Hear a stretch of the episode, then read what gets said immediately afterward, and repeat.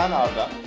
Bugün uzun zamandır benim erteleme e, alışkan alışkanlıklarıma kurban gitmiş bir podcast'in başına oturduk ve epeyce uzun bir zaman evvel izlediğimiz e, bir filmi konuşacağız. Bugün gündemimizde ne var Arda'cığım? Bugün gündemimizde Fransız yönetmen Céline Sciamman'ın 2019 yapımı filmi Portrait of a Lady on Fire Hı hı. ya da Türkçe çevirisiyle Alev almış bir genç kızın portresi. Neden oraya bir genç kız diye şey kendi yorumlarını katma ihtiyaç duymuş çevirmen ekip hiç bilmiyorum. Evet bizim Ama keşke- podcastimizde gelenektir. Ee, bir, bir başlangıçta bir 5 dakika bir ismi bir çemkirilir yani onu bir yapalım hadi. Ee, Ama yani çemkirilmeyecek gibi değil. İp- İpek Ong'un esintisi yani alev almış bir kadının portresi. Bir kere filmin şairane dokusuna da çok daha uyuyor. Ee, daha şey kapsayıcı. Bir de biraz bana fazla böyle bu işte mavili kızlar, mavi en sıcak renktir. hı hı. Ee, işte lezbiyen romantizmi marketine de sığmaya çalıştırılmış bir e, şey film pazarlama stratejisi gibi geldi.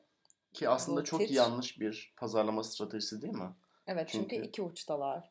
Yani mavi en sıcak renktirle e, alev almış bir kızın portresi. Söylemek istedikleri şey ve estetik dilleri bakımından epey birbirlerine ters düşüyorlar. Kesinlikle katılıyorum. Ama neticede böyle bir çeviri yapılmış. Kadın yerine genç kız tabiri kullanılmış.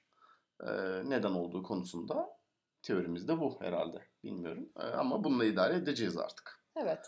Ee, ya öncelikle tabii şunu söyleyeyim. Sen kendi e, erteleme alışkanlıkların falan dedin ama e, bu kadar kendine hafife alma. Sonuçta burada bir aydır nereden baksan bir literatür taraması peşindesin. Ya Bugün beş tane review okudum. Yaptığım literatür araştırması bu. ama akademik bir boyutu da var bunun. Var evet. Ee, bu akademik boyuttan ötürü ben öncelikle bu podcast'a başlarken şu şerhi düşmek istiyorum. Ben bugün e, az konuşacağım. Yüzde Ben de az konuşacağım ama. Sürpriz. Çünkü kısa tutmaya çalışacağım programı. Neyse evet. E, ben yüzde olarak da az konuşacağım. Bunun iki tane sebebi var. Birincisi bundan önce yaptığımız iki tane bölümü dinledim. E, birisi Joker üzerine, diğeri de Parasite üzerine. Yani ben gerçekten yuh yani böyle erkek gibi konuşmuşum. Yani içime böyle bir erkek kaçmış. Her şeyi anlatmışım bıdı bıdı bıdı. Kendimden tiksindim. Dolayısıyla artık biraz haddimi bilerek Ya estağfurullah. Birincisi zaten Joker biraz senin teritorin. Yani o senin çöplüğün. Parasite'ı bilmiyorum. Orada da Parasite'ın- bence kurgu masası kurban olmuş olabilirsin. Çünkü ben kurguda kendi saçmaladığım kötü yerleri fıt fıt kesiyorum. Seninkileri bırakıyorum. Öyle oluyor. Dolayısıyla Arda yarım saat saçmalıyor ama Defne sadece aralarda nadiren ve mantıklı konuşuyor. Gibi, Ee, gibim, gibi mantıklımsı. imaj veriyor. Ben her tahlilde kendimi kınıyorum geriye dönük olarak ve izninizle Kendin Ee, bilirsin. Kendime geriye dönük olarak bir mansplaining butonuna basarak kendimi eleştirmek istiyorum. Galiba Selin Siyama'dan biraz ürkmüşsün Arda benim Ürktüm. gördüğüm kadarıyla. Filmde ne seni e, böyle bir içe dönük yaklaşıma gark etti? Ee, ben bir şey söylemiyorum şu anda tamamen artık sen ne uygun görüyorsan. Yok şunu Bu diyecektim. podcast Şöyle tam baş... olarak öyle işlemiyor biliyor musun? yani. Evet. Ee, şeyden baş... Yani asıl bugün konuşmamamın asıl sebebi yani bir erkek e, olmaktan erinmemin ötesinde. Hı hı. Ee, şimdi Defneciğim sen sonuçta sanat tarihi üzerine Beni doktora yapan, araştırmaları olan, bu konuda çalışmaları olan bir insansın. Yani bu işin sonra başka podcastlere. bu işin uzmanısın. Dolayısıyla bu konuda konuşmak zaten bana düşmez. Şey, ansiklopedi ansiklopedi 18. yüzyıl sanat okudum. Okuduğuna inanıyorum. Gerçekten gönülden inanıyorum. Burada bu engin bilgini bizimle paylaşırsan önümüzdeki dakikalarda sevineceğim. Dolayısıyla Portrait of a Lady on Fire hakkında Arda'cığım sen ne hissettin? Ya benim ne haddime ne hissetmek? Sen ne hissettin Defne? Sen bize anlat. Yani berbat bir giriş. e, omuzlarıma bu kadar yük koya- kuramazdım. Ya şimdi ben filmle ilgili sevdiğim birkaç noktadan başlamak istiyorum. Bugün Hı hı. böyle çok düzenli bir izlek hazırlamadım. Daha gelişine, olumlu bulduğum yönlerini ve beni rahatsız eden kısımlarını söyleyip toparlamayı umut ediyorum. Hadi öyle kafamıza göre yapalım Heh, bir şeyler. aynen, Hakan Taşıyan şekilde. style'a. Yes. Ya şimdi Açılsın tabii şeyi, şimdi bütün bu şerhleri düştükten sonra eğer e, şey Eril Guilt'in kendini akladıysa lütfen konumuza ve podcastimize geri dönelim. Şimdi benim tabii kafamda birkaç nokta var. Özellikle tabii film çok e, sanatla ve sanat tarihiyle ilgili olduğu için e, yani benim öğrencisi olduğum bir alan. Dolayısıyla e, hani benim kafamda kalan birkaç tane ana tema var. E, ama bunlara kendi zehrimi akıtmadan önce biraz e, senin aldığın e, şeyi merak ediyorum. E, sende kalan cümleyi merak ediyorum filmden.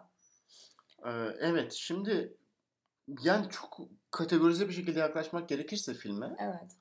Yani, Ki bence öyle yaklaştırıyor da film. Biraz yani. doğru söylüyorsun. Biraz da yaklaştırıyor. Yani şey de öyle. E, kurgusu e, da öyle. Karakter arası dinamikleri de öyle.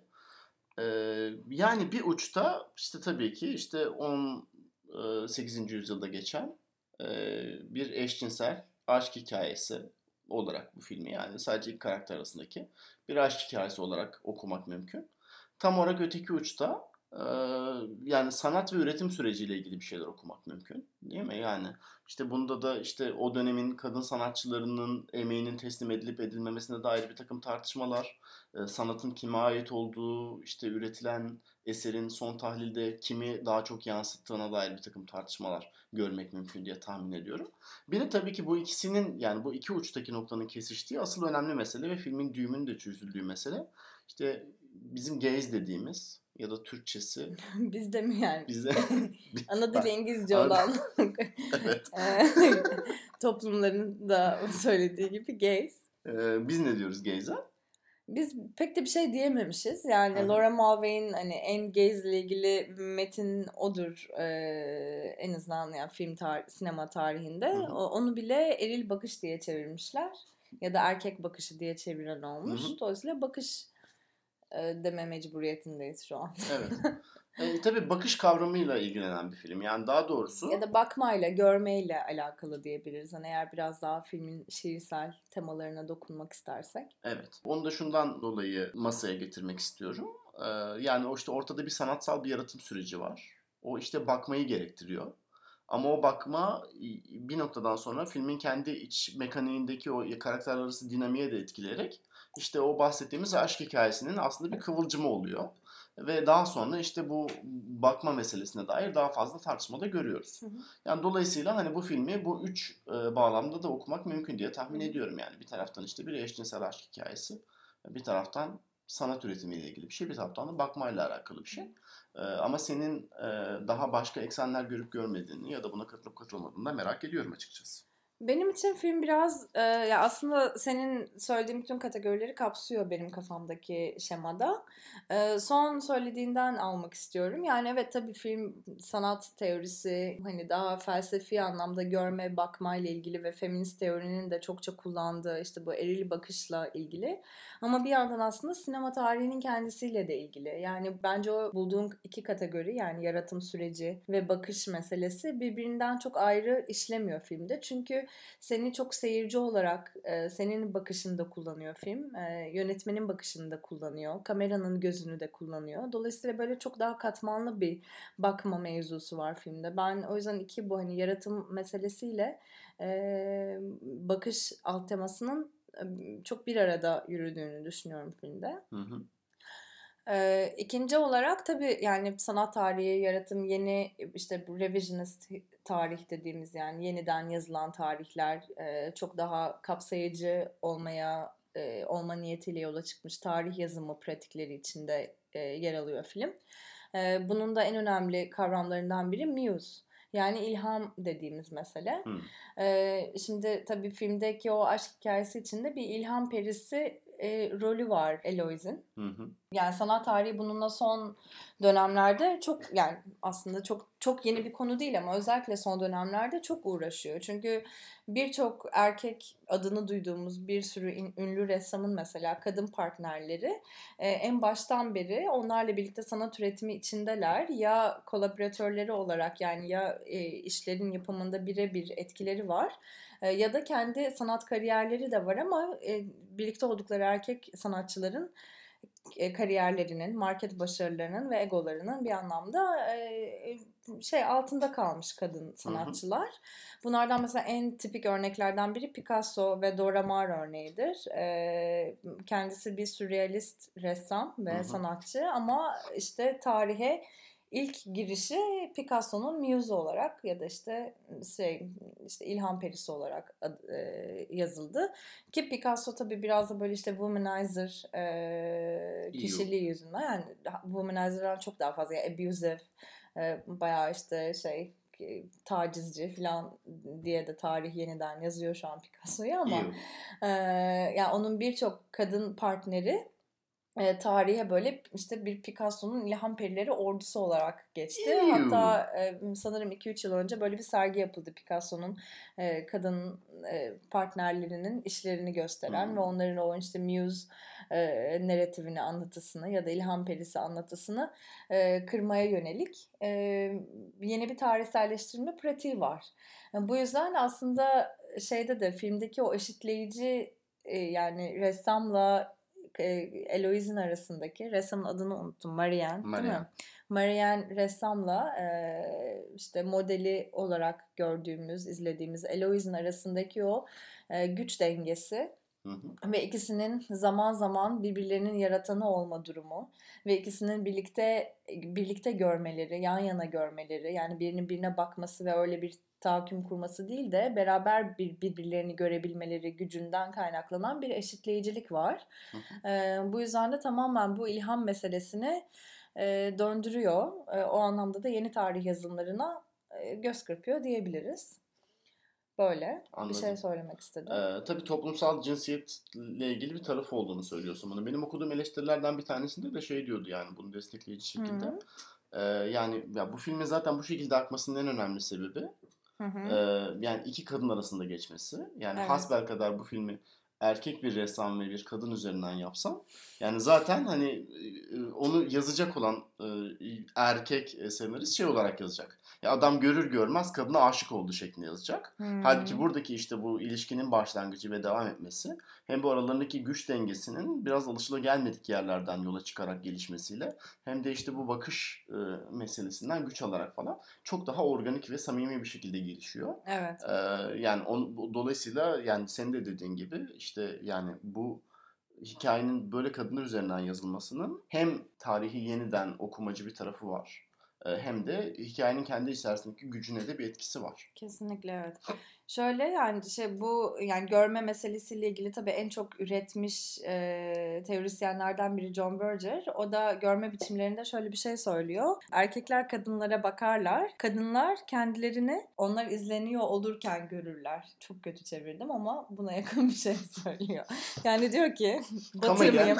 batırmayayım yani. Diyor ki aslında çok da zor da bir cümle de değil yani. Benim dil problemlerim sebebiyle Simple oldu. present past perfect evet, tense. Aynen. Şimdi diyor ki men look at women. Kadınlar Erkekler kadınlara bakar. bakar. Yani evet easy enough. Women watch themselves being looked at. Kadınlar bakılırken kendilerini izlerler. Heh, tamam ne kadar güzel. Yo bence sen de öyle söylemiştin. Kadınlar bakılır bak, yani kadınlar kendilerini ancak erkeğin bakışı üzerinden izlerler evet. ve görürler demeye getiriyor aslında. Ee, burada filmin açılışı için de bence çok önemli bir fikir. Çünkü ilk başta e, biliyorsun şey Eloise e, bir erkeğe önce portresi yaptırılmaya çalışılıyor ve ondan kaçıyor oturmuyor yani karşısında portresini yaptırmak için. Bir o ikincisi de ilk portresini beğenmiyor yaptığı şeyin yani bu bana aslında hiç benzemiyor diyor filan. Böyle e, Maria'nın kendi yazarlığını ve şeyini authorship'ini e, sanatçılığını biraz sorgulayan kinayeli yorumlar yapıyor. Biraz da kışkırtıcı. Kışkırtıcı kesinlikle. Ve aslında biz biz orada şeyi fark ediyoruz yani e, Eloise'in ilk yaptığı portre aslında tamamen bir e, erkek sanat fikrinin üzerinden erkeklerin oluşturduğu bir estetik anlayışı ve estetik kabul, güzellik kabulü ya da işte resim, yağlı boya, portre kabulü üzerinden ilerliyor. Bunu da biraz böyle açıkça da söylemiş e, daha sonra okuduğumda fark ettim. Marianne diyor ki kurallar var, konvansiyonlar var, fikirler var. Yani senin gördüğün sadece e, sen değilsin. Yani sen çok daha dolu ve arkası gelen bir hikaye görüyorsun burada ve o hikaye tamamen erkekler üzerinden, erkekler tarafından ve erkekler için yazılmış bir hikaye. E, dolayısıyla hani filmin aslında portresin yani Eloise'in portresinin değiştiğini, çok daha organik, tutkulu, kişilikli hale gelişini tamamen o eril sanat tahakkümünün kırılması Hmm, e, vesilesiyle ulaşmış oluyoruz. Anlıyorum. Yani orada da tabii şöyle bir şey var. Bu 18. yüzyıl özellikle düşünüldüğü zaman belki şimdi işte tarih değişiyor diye görüyoruz filan ama yine de birbirinden çok uzak sanat dünyaları değil kadınların temsili açısından. Yani şimdi de müzelere baktığın zaman yine kadın e, e, sanatçıların işlerinin temsili ve erkek sanatçıların işlerinin temsili e, arasındaki oran birbirinden çok farklı. E, hala çok e, büyük bir eşitsizlik var. Hem sanat marketinde hem işte sergi imkanları açısından. Yani tarihin her ne kadar kendini yeni yeniden yeniden yazmaya ve bu konuda bir e, kişisel bir kritisizm, eleştirel, eleştirel bir göz edinmeye çalışsa da elbette sistemin kendisini henüz yıkabilmiş değil. Dolayısıyla hani 18. yüzyıl Britanya'sı ve 18. yüzyıl portre sanatından konuşsak da bir çok önemli bir genre painting'den konuşsak da e, şimdiye şimdiki durumdan da aslında o kadar da farklı durumlar e, gözetemiyoruz. Ve hani bu filmin 18. yüzyıl tarihi açısından da şöyle bir önemi var. E, yani şey Selin Siama'nın niye bu dönemi seçtiğiyle ilgili konuşursak eğer e, o dönemde özellikle çok fazla kadın sanatçı var göz ardı edilen. Hiçbir şekilde ne sanat okullarına, atölyelere girebiliyorlar.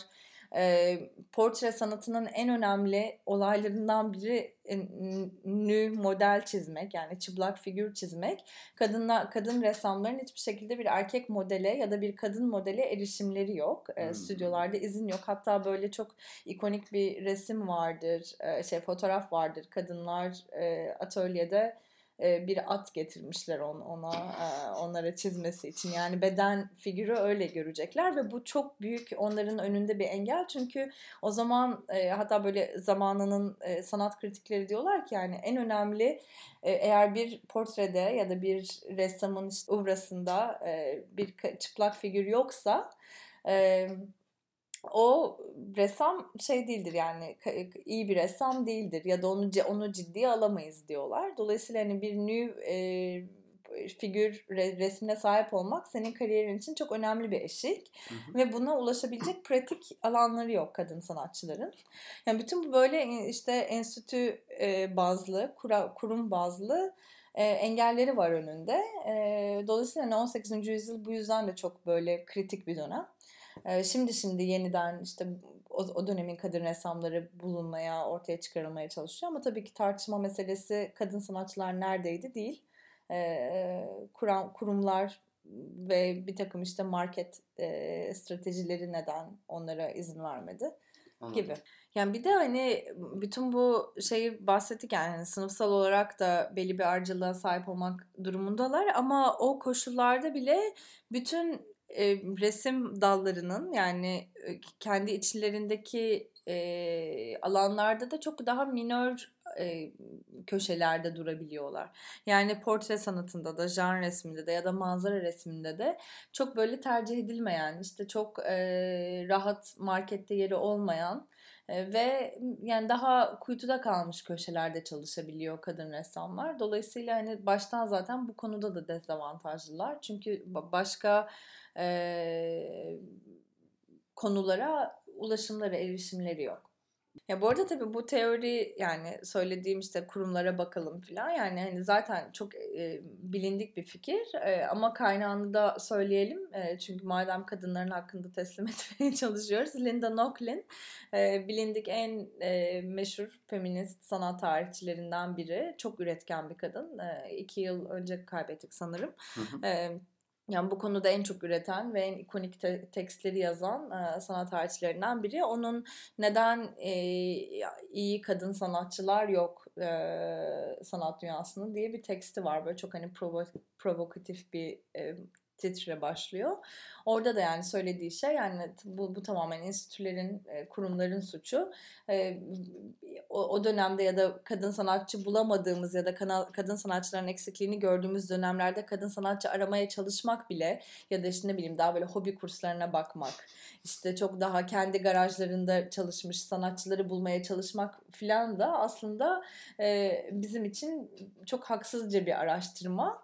Burada tamamen kurumlara yönelmek ve e, hani kadın sanatçı bulup kazıdan böyle arkeolojik bir kazı yapıp çalışıp onlara hak teslim etmek yerine e, daha sistemdeki problemlere odaklanmalıyız diyor. Bütün bu yani 18. yüzyıldaki işte bu modelleri e, ya da işte resim janrları içerisindeki eşitsizlikleri falan anlatan da önemli bir metin. Türkçe çevirisi de var. Ee, okumak isteyen olursa çok Belki öneriyorum. de sosyal medya hesaplarımızda paylaşırız. Tabii paylaşırız. Ee, peki bir şey soracağım. Selin Siyama röportajlarında falan bu fikri Linda Nochling'den hiç bahsetmemiş. Çok enteresan bir şekilde. Çünkü aslında yani e, birebir böyle neredeyse e, metne e, tabii bir daha dönüp baktım yani e, şey geçti geçen günlerde.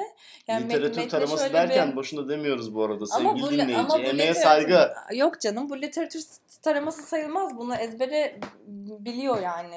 Ee, şimdi senin alanına çok hakim olmadığım için örnek tekst veremedim yani de. Why Nations Fail'dan bahsederken dönüp bakar mısın tekste? Bakmazsın. Kurumlar dersin, işte enstitüler dersin. İşte Bu- bir- onun dengi gibi düşün. Bu örneğin bahsini kapatırsak sevinirim. Özür dilerim ama yani beni sen mecbur ettin buna.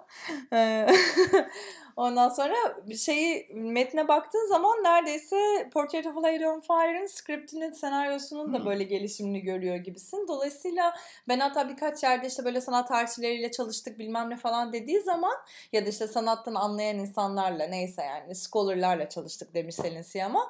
Ben böyle hani kesin Linda Nochling'i çok okumuşlar falan diye düşündüm ama bir yerde bile referans vermemiş. Buna biraz içerledim. Vay arkadaş sen bu kadar kendisine Evet referans verilmeyen öyle. kadın Kadınlardan bahset ondan sonra bir Linda Nochling'in adını geçirme. Neyse canım Linda Nochling'in Selin Siyama'nın referansına ihtiyacı yok yani hani e, şey insan insanı Neydi? kurdu Defne ben kurdu sana öyle. bilir Kadının söyleyeyim. kadına yaptığını. Bu lafı ben aklımdan geçti. Söylemediğin için biliyorum. Ben dillendirmek istedim. evet. Orada böyle. verdim yani ufak. Ee, e, peki e, tamam ya sanat tarihi ve bu kurumlar açısından böyle bir yere oturuyor film diyorsun. Evet. Ee, Yani benim için bu temsil meselesi yeniden tarih yazımlarına olan e, yakınlığı e, yani ye- yeni tarih yazımlarından bahsetmesi hı hı. e, işte bu ilham perisi meselesini kırması bir de e, eril bakışı hem kendi bir kadın yönetmen görünüş şeyinden ne denir bakışından kırması Hı hı. hem kadın ressamın kadın objeye ya da işte ilham perisine tırnak içinde yani bakması Hı hı. ee, orada böyle bir üçlü e, bakış üzerine bir e, bir fikir var.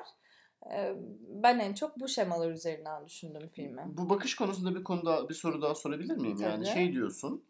E, yani tabii filmin içerisinde çok rahat takip ettiğimiz e, yani sanatçının e, yani Marie'nin Heloise'a bakması Evet. yani zaten e, filmin başında olan bir derinlik. Sonra Heloise'in Marie'nin bu bakışını kendisine geri iade etmesi. Yani o bakışı fark edip e, ve bunun, bunun üzerine konuşmaları da var. Hı hı. Yani hatta yani anlamadıysanız falan diye yani böyle artık neredeyse sprey boyayla yazacak yani Hı bize. Selin Siyama. Hani aralarında böyle bir diyalog geçiyor yani sen e, bana bakıyorsun ama benim sana baktığımı zannetmiyor musun? Ben de sana daha çok şey görüyorum mealinde bir konuşma yapıyor Heloise. Evet. Ee, bir bir taraftan da şey diyorsun bunun üzerine üçüncü bir katman olarak bizim de bu iki e, şeye karaktere bakışımızda aslında filmin bir karakteri gibi e, filmin ana ayaklarından bir tanesiymiş gibi diyorsun. Yanlış mı anlıyorum? Evet yani biraz orada aslında yönetmenin yani bir kadın yönetmenin gözüyle seyircinin gözünün c- çok ayrılamadığı taraflar oluyor. Çok fazla işte point of view shot kullanmış. Ee, sanki işte kameranın e, birebir e, Marie'nin gözünden böyle Hmm. e, Eloise'e baktığını görüyoruz falan ve sürekli birbirlerine bakarken e, işte birbirlerine nasıl göründüklerine dair bir e, ayrı bir katman daha var seyirciye geçen bence. Ee, biraz ondan bahsedeyim. Çok böyle sana şu sahnede kamerayı şöyle kullanmıştı o yüzden bizi böyle görüyor diye söyleyemem ama o kadar fazla birbirlerini gördükleri anlara şahit oluyoruz ki orada seyircinin de kendi bakışını düşünmemesi bana zor geliyor. Peki burada yani artık olan şüpheliyi ya da odadaki fili soracağım sana. Final sahnesini burada nereye koymalıyız? Çünkü orada Final bakıldığını... sahnesini Timote'ye koyalım. Ama bakıldığını fark etmeden bakılan bir Eloise var yani o sahnede. Haksız mıyım? Yani bir seyirci olarak ona Hmm. baktığımızı çok hissediyoruz. Ee, ya b- Tabii gözetleyicilik yani çok önemli bir gözetleyicilik Tabii. durumu var ama orada da şimdi normalde gözetleyen yani röntgene maruz kalan kimdir? Kadın subject'tir yani şeyde çok daha edilgen e, işte çok daha pasif yazılmış. E, hı. her zaman bir aşk duygusuyla ya da bir tutkuyla bakılmış. O anlamda da böyle gözümüzde şey buğulandırılmış bir bir göz. Orada bence Eloise'e bakmamız, bakışımız e, o kadar Marianne'in üzerinden oluyor ki çünkü e, şey e, son sahne neredeyse zamanlama olarak da yani çok birbirine benzer. Yani hem bakana bakıyoruz hem bakılana bakıyoruz. Dolayısıyla ve ikisi de kadın olduğu için tabii ki oradaki o e, objectify edilmesi, nesneleştirilmesi ya da pacify edilmesi, pasifleştirilmesi e, dengelenmiş oluyor bence. Orada öyle bir fark gözetebiliriz. Yani bir işte ne bileyim Hitchcock'un ku- kullandığı bakıştan ya da seyirciyi uzun uzun gözetle gözetletmesinden yani işte Rear Window'dan falan bahsediyorum. Ee, hani oradaki röntgenden e, Anladım. daha farklı bir durum var. Hem bakana bakabilme özgürlüğümüz olduğu için hem de ikisi de kadın olduğu için zaten baştan e, çok daha özgür bir alanda bakmış oluyoruz ikisine Ve de. diyorsun ki yani biz aslında orada seyirci olarak bakmıyoruz. Marianne olarak bakıyoruz e, Eloise'a final sahnesinde.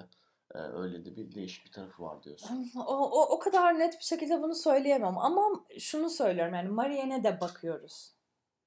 E, tabii yani e, film içerisinde de zaten yani hani şeyi tartışmaları da çok fazla. Yani biz aslında orada bir resim görüyoruz mesela. Evet. E, bu resimde yani biz yani Marianne'i görüyoruz. Aslında Eloise'i mi görüyoruz? Yoksa Ya da Marianne'in gördüğü Eloise'i mi görüyoruz? Evet. Ya da Eloise'in gördüğü Marianne'i mi görüyoruz? Bunlar biraz şaibeli. E, evet. tabii ki. Yani Bir de e, şey de bence önemli orada yani önce çok daha soyut bir şekilde görüyor. Bir resimde görüyor ya Hı hı. e, Eloise'i Marianne. Hı Bir sergide, salonda görüyor. Yani hem o salondaki hali hem de daha sonra operadaki hali aslında birbirinden ne kadar farklı. Evet. Yani senin idealize ettiğin ya da senin gözünden gördüğün işte İlhan Per'in e, ya da işte aşık olduğun tutkuya, tutkuyla baktığın kadın e, ve işte bir başkasının gözünden çizilmiş haliyle yani orada sen ve senin yansıtman, senin kişiliğin, senin duyguların, senin tutkuların ne kadar e, rol oynuyor. Bunları da bence bir yani orada bir sadece aşk ağlaması değil yani orada bir ben sanatçı krizi de bu anlamda okuyabileceğimizi düşünüyorum. Tabii zaten bütün bu tartışmaları yani ortaya koyarken ben benim anladığım kadarıyla senin Siyaman'ın yapmak istediği şey de yani bunların hepsi birbirinin içerisinde geçmiş kavramlardır demenin biraz daha ötesinde. Orada sanatçıya bir işte agency dediğimiz Hı hı. bir yetkinlik kazandırmak. Yani sanatçının aslında buradaki karakterinin bütün bu bakışın nasıl aktarıldığını belirleyen bir numaralı unsur olduğunu anlatmak. Evet. Ee, bunu yani destekleyen yine işte bir takım diyaloglar da var. Herhalde o diyalogların da en açıkta olduğu yer. Buna şimdi mi girmek istersin, biraz sonra mı girmek istersin Orfe bilmiyorum mi? ama Evet evet, bu, bu, bu, bunu konuşalım e, şimdi. yani filmin ortalarında geçen, Hı hı. e, yani filmin üç ana karakteri arasında geçen bir Orpheus'un hikayesi var. Ya kısaca özetlemek gerekirse Orpheus'un eşi, e, isminin nasıl telaffuz edildiğini konusunda Eurydice Eurydice. herhalde. İşte Orpheus'un eşi ölüyor Eurydice. E, yer altına gidiyor. Hades'ten eşini geri almak istiyor. Hades de diyor ki tamam vereceğim ama bir şartla. Hani mağaradan işte çıkacaksın. Seni de arkandan takip edecek Eurydice ama çıkana kadar dönüp bakmayacaksın Bakmayacaksın diyor. e, diyor. E, Orpheus da işte dayanamayıp tam çıkmaya yakın dönüp bakıyor. Bu zaten çok meşhur bir mitolojik hikayedir. Çok da fazla kere anlatılmıştır. Ama tabii ki bu filmle bağlantısı birincisi bu bakış meselesi. Yine tabii ki bu hikayenin çok önemli noktalarından bir tanesi.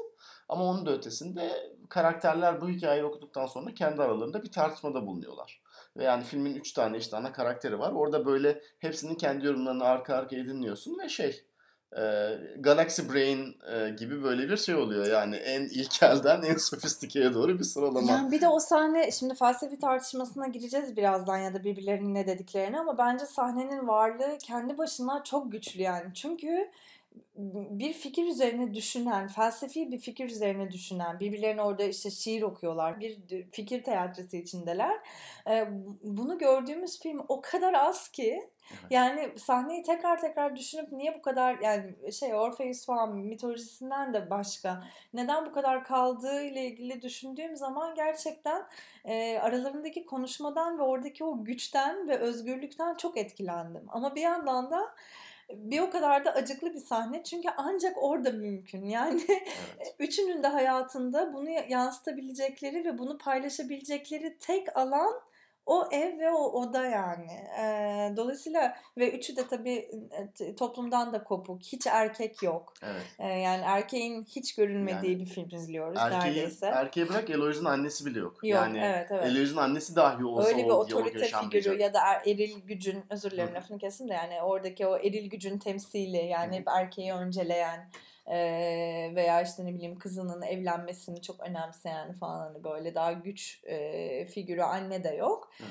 Dolayısıyla üçünün böyle tamamen özgürce düşüncelerini işte hislerini paylaşabildikleri falan müthiş bir e, ütopyaydı yani yaşadıkları. Tabii yani şey de aynı şekilde e, o gece o ateş etrafında akapella hmm. yapılan evet. şeyi Sertab Erener'in e, şarkısını söylendiği. Ateş aldı Eloiz'in. Ate, ateş aldı. Yani o sahnede de öyle bir şey havası ya.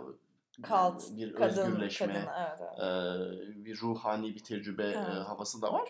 Ama yani tabii ki bu evdeki tartışma en, entelektüel bir özgürleşmeye de tekabül evet, ediyor. Evet.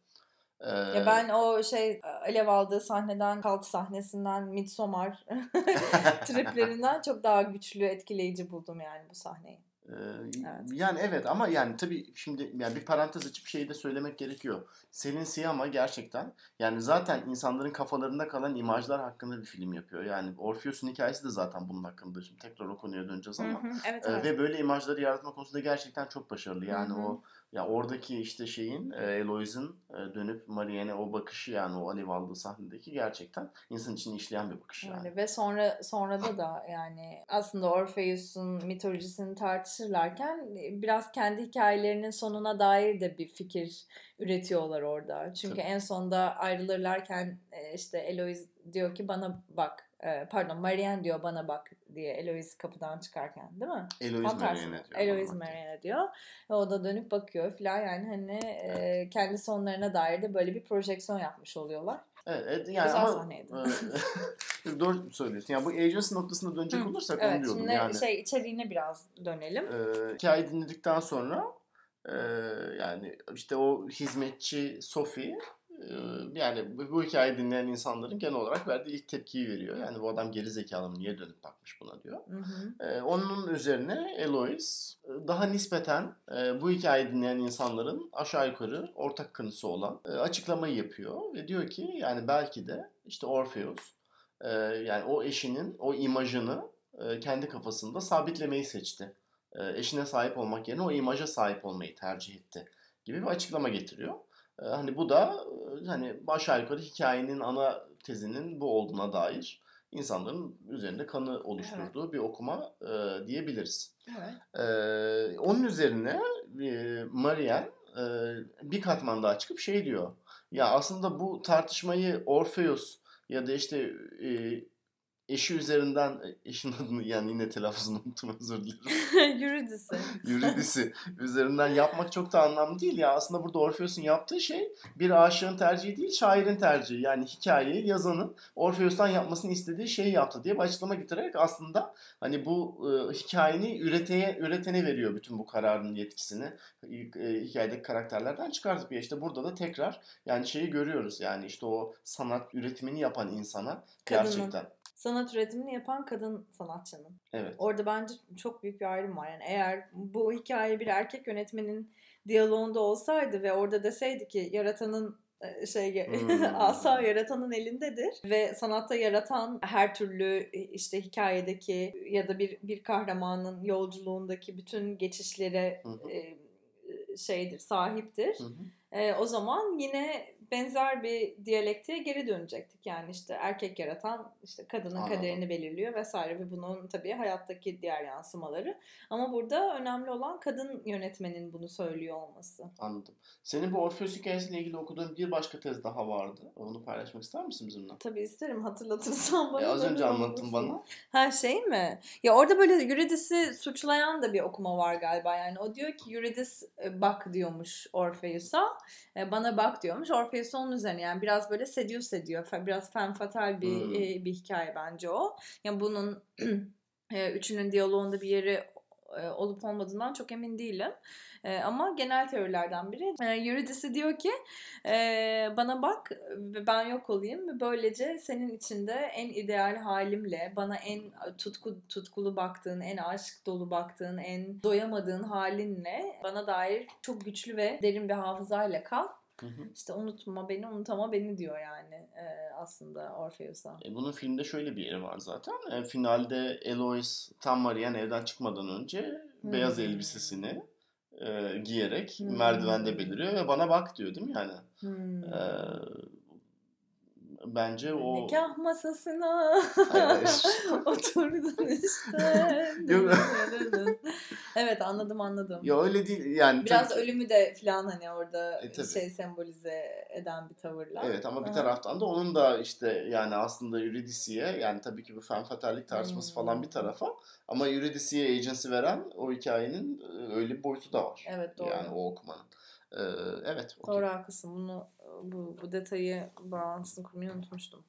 Yani evet bu açıdan böyle hani hafıza üzerine fikir üreten bir film olduğunda e, aslında söyleyebiliriz yani bakış kadar e, zihnin oluşturduğu işte ne bileyim aşkın da çünkü sonuçta hafızanın aşkı oluşturmakta da önemli yeri var. Hı hı. E, yani duygulardan öte daha bilişsel taraflara da dokunduğunu söyleyebiliriz. Duygulanmalar demek istiyorsun ve diyemiyorsun değil mi? Duygulanmalar değil, duygulanım hayatım. Duygulanımlar özür dilerim.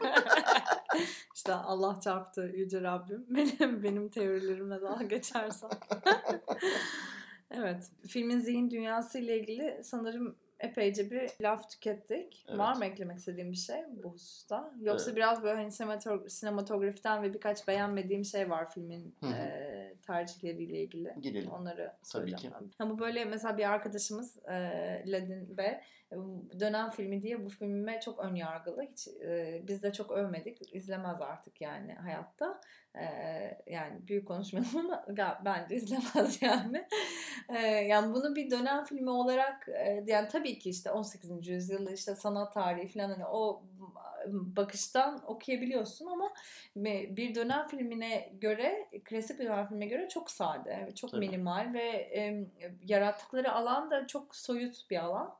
Yani dolayısıyla hani o janrı kırmalı kırmasını çok beğendim. Yani bence o kadar yani kıyafetlerden evin kendisine ışık kullanımından e, işte ne bileyim e, doğadaki çekimlere her şey e, çok böyle neredeyse monokromatik e, çok böyle şey iki taraflı e, ve sadeydi. Hı hı. E, sinematografisi inanılmaz bu arada filmin yani bundan belki bahsetmedik ama gerçekten bütün her bir kare bir böyle şimdi şey gibi olacak da Paris gibi Malatya işte şey neydi? Anadolu'nun Paris'i Malatya işte Anadolu'nun e, Viyana'sı Eskişehir falan gibi olacak ama yani hakikaten her bir kare bir Vermeer e, portresi gibiydi ışık e, e, kullanımı açısından. Açısından e, burada da bir kadın ressam dengi bulamamış olmaktan ötürü şu an biraz utanıyorum ama. Sen utanma, kurumlar yani. utansın Kur- de. Karşım. Ee, neyse. Ee, o, o anlamda hani minimal e, estetik anlatımı çok sevdim. Hı hı. Ama bence görüntüde ve genel olarak yani o durumu, duyguyu yaydığı, verdiği alanı yaratmaktaki tutumluluğu romantik hikayeyi anlatmada sağlayamamış gibi geldi bana. Birazcık romantizmini çok böyle fazla ağlak ve Çağınırmak buldum. Yani biraz evet çağınırmak buldum. Özellikle bu işte vajinasına ayna koyuyor. Orada böyle kendini görüyor. Oradan tekrar çiziyor. Gerçekten aklımızda kalmasını istediğin imaj bu mu yani? Böyle biraz fazla kör göze parmaktı. Şey e, 28. Kaba sayfa. buldum. E, Evet kaba buldum onları. O biraz hakikaten ıssız adamın finalimsi. Evet. Yani doğruyu söylemek gerekirse ben izleyince gene bir hafif bir şey yaşadım. Bir iç geçirme yaşadım falan. Ya, tabii ki canım. Ya ama ıssız adamı izleyince de maalesef iç Evet. geçirme yaşanıyor. Yani iç geçirme mesele iç geçirmeyse e, o birçok filmde bulabildiğimiz bir şey ama hem o yani ateş yanma sahnesi, işte bu çıplak figürünü skeç skecini yaptığı sahne. e, bilmiyorum ağlama sahnesini de ben biraz etkileyicisiz buldum. Galiba biraz e, Timothée yüzünden oldu. Çünkü Call Me By Your Name'in finalindeki Timothée e, yani güzel ağladı. iç iç dağlı ya hakikaten içimizi dağladı yani. Ee, yani bilmiyorum. Bir de tabii orada bir erkeğin ağlaması falan hani başka e, Tabii. parametreler de devreye giriyor. Ee, yine de bir Timothée'nin ağladığı sahnedeki duygusal e, ağı öremedi benim içimde. Yani ben bir de yani şeye şerh düşmek istiyorum. Şey diyaloğunun yaşandığı bir sahne var Eloise ile Marianne arasında. İşte sen e, bir şey çok şaşırınca senin kaşın kalkıyor. İşte seninle ilgili ben de şöyle tespitler Evet yapıyorum ya. falan diye böyle git gel yaptıkları bir şey Evet. var. Yani anlıyorum onun o bakışla ilgisini falan da Hmm. şey yapıyorum. Yani bakmak, görmek meselesiyle ilgili bağlantısını da keşfediyorum ama bence yine de o aralarındaki o durumun e, vehametini anlatmak için biraz fazla açık bir yol olduğunu düşünüyorum doğru Evet. söylemek gerekirse. Evet. Şeyi beğendim yine eğer daha hafif sezdirmeden yaptıkları bir fikir olarak bu kürtaj meselesinde erkeği bir, bir daha ve çok daha literal olarak öldürmek sembolizmi hani epey güçlü ve açıktan bir sembolizm ama o beni rahatsız etmedi mesela Hmm. diğerleri kadar. Yani erkeğin bakışını bir de böyle bir de böyle egale edelim. Bence iyi bir fikirdi. Evet doğru söylüyorsun. Ee, yani tabii ki bir de işte o Sophie karakterinin şeye eklenmesinin e, yani filme eklenmesinin ve böyle bir e, yan senaryoyla e, devam etmesinin işte şöyle bir avantajı da oluyor. Ee, ya bu üç karakterin birbirine oturdu yani aynı masaya oturup böyle tartışmalar yaptığı sahnelerde yalnızca bir entelektüel ütopya seyretmiyoruz. Aynı zamanda işte imtiyazsız, Sınıf sınıfsız ya. yani bütün Evet. bu sınırların ortadan Tabii, kalktığı tabii. yani çok hani çok dar bir alanda da yaşanabilse işte çok güçlü bir e, şey hissediyoruz. Yani dayanışma hissediyoruz. O Evet. yüzden de aslında değerli biraz. Tabii. Sophie'ni yani Sophie kırıl eğer Sophie olmasa orada e, tamamen iki işte e, ay imtiyazlı bir sınıftan gelen e, ayrıcalıklı işte sosyoekonomik e, gruplardan gelen iki kadının tabii. aslında yine biraz Call Me By Your Name'e yaklaşırdı yani. Ay Yani- Call Me By Your Name değil pardon. Mavi Blues Warm's Color'ı. Evet en, en vahimi de o olurdu herhalde. Yani bir Evet. evet, yani işte şey e, eğer e, alev almış bir genç kızın portresinden konuşacaksak konuşmamız gereken diğer şey herkesin konuştuğu şey. Ya işte bunun açık e, şeyi mukayesesi mavi en sıcak renktir.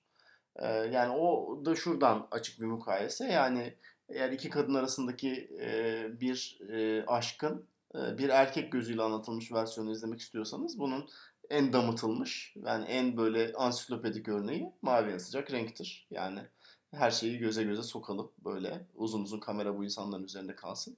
E Bir de bunun üzerinde tabii kamera arkasında da oradaki yönetmenin e, aktrislerle olan ilişkilerinin daha sonra ortaya çıkması ve onlara işte aslında bir takım istismarlar, istismar sayılabilecek hareketlerde bulunduğunun anlaşılması tabii ona bir daha tüy dikti. Tüy dikti. Bunun üzerine öteki ekstremde de bu var yani Selin Siyama'nın ilk kadın arasındaki aşkı bütün kadınlara böyle bir güç vererek, onlara birer karakter derinliği kazandırarak ve yani bütün şeyleri, kararları onların almasını sağlayarak falan anlattığı bir aşk hikayesi var. Dolayısıyla her ne kadar birbirine kağıt üzerinde benzeyen filmler olsalar da birbirinden çok çok uzak filmler. Allah'tan. Çünkü mavi en sıcak renkleri hiç sevmiyorum. Dolayısıyla bu anlamda ayrışmaları benim için hayırlı oldu. Yani Seninle e, ayrıştığımızı biliyorum bu konuda ama bunu bilalere tartışacağız ayrıca. e, evet başka bir zaman tartışalım. Hı hı. Şimdi ben bugün haddini bilen bir erkek olarak daha fazla konuşmayayım. Peki öyle olsun. Alev almış bir genç kızın portresi 6 Aralık'ta Türkiye'de başka sinema aracılığıyla dağıtıma giriyor. Ee, Daha önceden izleyenler olmuştur.